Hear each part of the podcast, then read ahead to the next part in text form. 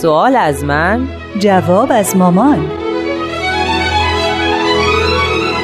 کاری از واحد نمایش رادیو پیام دوست. با هنرمندی ترانه صمیمی سامی شهیدی. نویسنده و کارگردان شهاب رحمانی.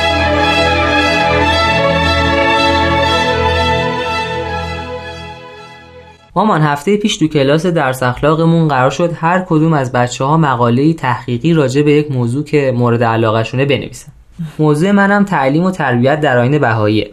خب من چیکار می‌تونم بکنم؟ می‌دونم که یادداشتهای زیادی راجع به تعلیم و تربیت داریم. پس می‌تونید بگید به چه کتابایی مراجعه کنم. البته دلم می‌خواد اول یکم راجع به این موضوع صحبت کنیم. خب مطلب زیاده منم می‌تونم راهنماییت کنم. ولی اول باید مشخص کنی که از چه دیدگاهی می‌خوای به این موضوع نگاه کنی. باید تو تقسیم بندی مطالب یه بخش واسه یه تعلیم باز کنی یه بخشم واسه تربیت.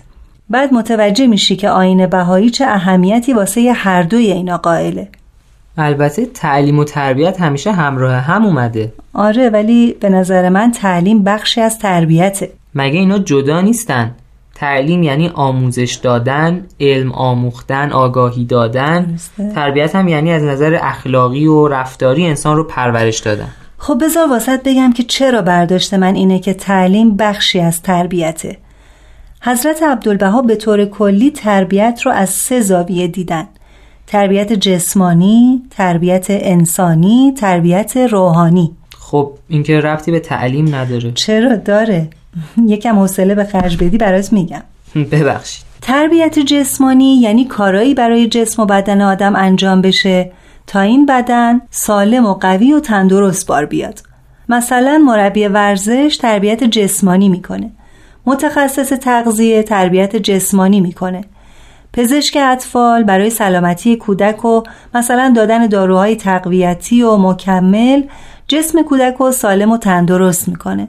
حتی علم پزشکی برنامه هایی میده که پدر مادر اگه تصمیم دارن بچه دار بشن برای سلامتی فرزندشون چه کارهایی باید بکنن؟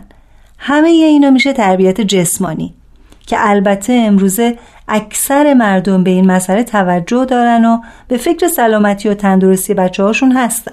خب این از مفهوم تربیت جسمانی. تربیت انسانی چیه؟ البته بذاری نکترم بگم که انسان و حیوان در تربیت جسمانی مشترکن. اما تربیت انسانی. تمام فعالیت هایی که باعث پیشرفت علمی و هنری در جامعه انسانی میشه مثل کسب علوم و فنون و صنایع مختلف و تجارت و مدیریت و سیاست میشه نتیجه تربیت انسانیه. با تربیت انسانی میشه رفاه بشر رو فراهم کرد. اکتشافات مهم انجام داد. پا به کرات دیگه گذاشت. از اعماق دریاها خبر گرفت. بیماری ها رو علاج کرد. خب اینم فهمیدم. قبلا هم گفتم که انسان و حیوان در تربیت جسمانی مشترکن. ولی تربیت انسانی مخصوص انسانه. حیوان رو تو این زمینه نمیشه تربیت کرد. الان حیوونا رو که تربیت می‌کنن کارهای عجیبی ازشون سر میزن درسته. حیوونا حافظه خیلی خوبی دارن. حافظه و غریزشون رو ترکیب می‌کنن و کارهای جالبی هم می‌کنن که دیدنش واسه ما جذاب و شادی آفرینه. ولی به نسل بعدشون منتقل نمی‌کنن. قرنها و قرنها بعضی از حیوانای اهلی که با آدما زندگی کردن اقلا باید یه تغییری تو زندگیشون می‌دادن ولی ندادن. به هر حال من معتقدم که حیوان نمی‌تونه مثل انسان درس بخونه و کشفیات علمی بکنه. حالا بحث حیوان رو کنار بذاریم. بیاین راجع به خودمون صحبت کنیم. داشتم می‌گفتم. اوف باز تلفن.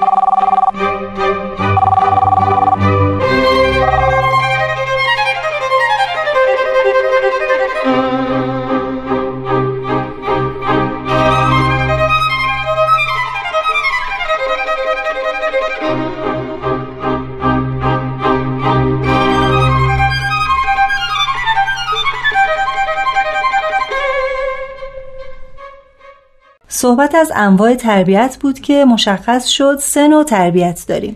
جسمانی، انسانی، روحانی. قبل از اینکه به تربیت روحانی بپردازیم باید بگم که خب چون تربیت انسانی خیلی مهمه نباید طوری باشه که تربیت جسمانی رو فداش کنیم.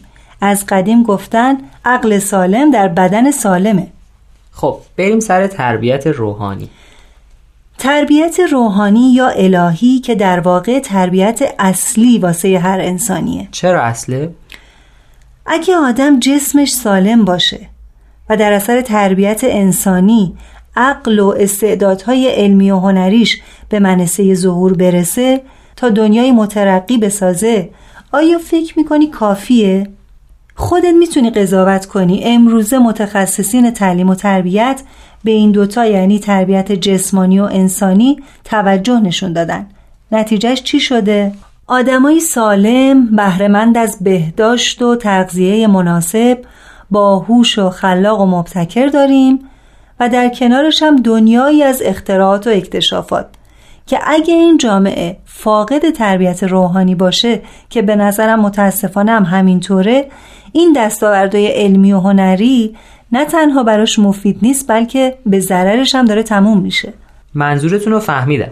یعنی اخلاقیاته که مانع از انحراف و سقوط آدم میشه. یا اخلاقیاته که نمی‌ذاره انسان از علمش برای ساخت وسایل کشنده و مرگبار یا مواد مخدر استفاده کنه. الانم که تو دنیا این همه بحرانه به خاطر نبودن اخلاقه. نه عزیزم. نه؟ من گفتم تربیت روحانی یا الهی. نگفتم تربیت اخلاقی. چه فرقی می‌کنه؟ ببین امروزه متخصصین تعلیم و تربیت به تربیت اخلاقی معتقدن ولی تربیت روحانی رو متاسفانه فراموش کردن. مگه فرقی داره؟ خب اخلاقیات بخشی از تربیت روحانی می‌تونه باشه. تو ممکنه نوبت رو در همه جا رعایت کنی به مقررات احترام بذاری همیشه به قانون مراجعه کنی تو استادیوم فوتبال از ترقه استفاده نکنی و وارد حریم تیم مقابلم نشی و امثال این رفتارا. از نظر مدیران جامعه تو فردی با اخلاقی. خیلی هم خوبی. نمرتم بیست.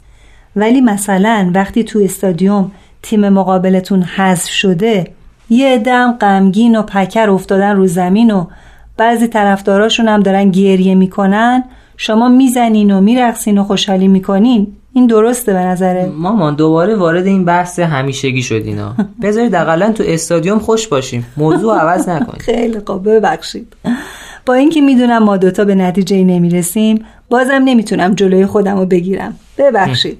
حرف من اینه که اخلاق خوب خیلی خوبه و خیلی هم ضروریه خیلی. ولی کافی نیست. تربیت روحانی استعداد روحانی انسان رو کشف می‌کنه. مثلا می‌تونه آدم رو با روحیه ای بار بیاره که حس فداکاری داشته باشه. تربیت روحانی این قدرت رو به آدم میده که در مقابل شهواتش مقاومت کنه. آدما رو عفیف و پاکدامن بار بیاره. به آدم شجاعت میده که همیشه صادق و راستگو باشه. با تربیت روحانی انسان امین میشه. هر کس در کنار چنین آدم امینی قرار بگیره دیگه ترسی ازش نخواهد داشت. با تربیت روحانی انسان به درجه ای از احساسات انسان دوستانه می‌رسه که همیشه نگران زعفا و درماندگانه. تربیت روحانی نمی‌ذاره انسان حریص و طمعکار بشه. چنین تربیتی می‌خواد که آدما به همه مخلوقات خداوند چه انسان چه حیوان چه نبات و چه جماد عشق بورزه.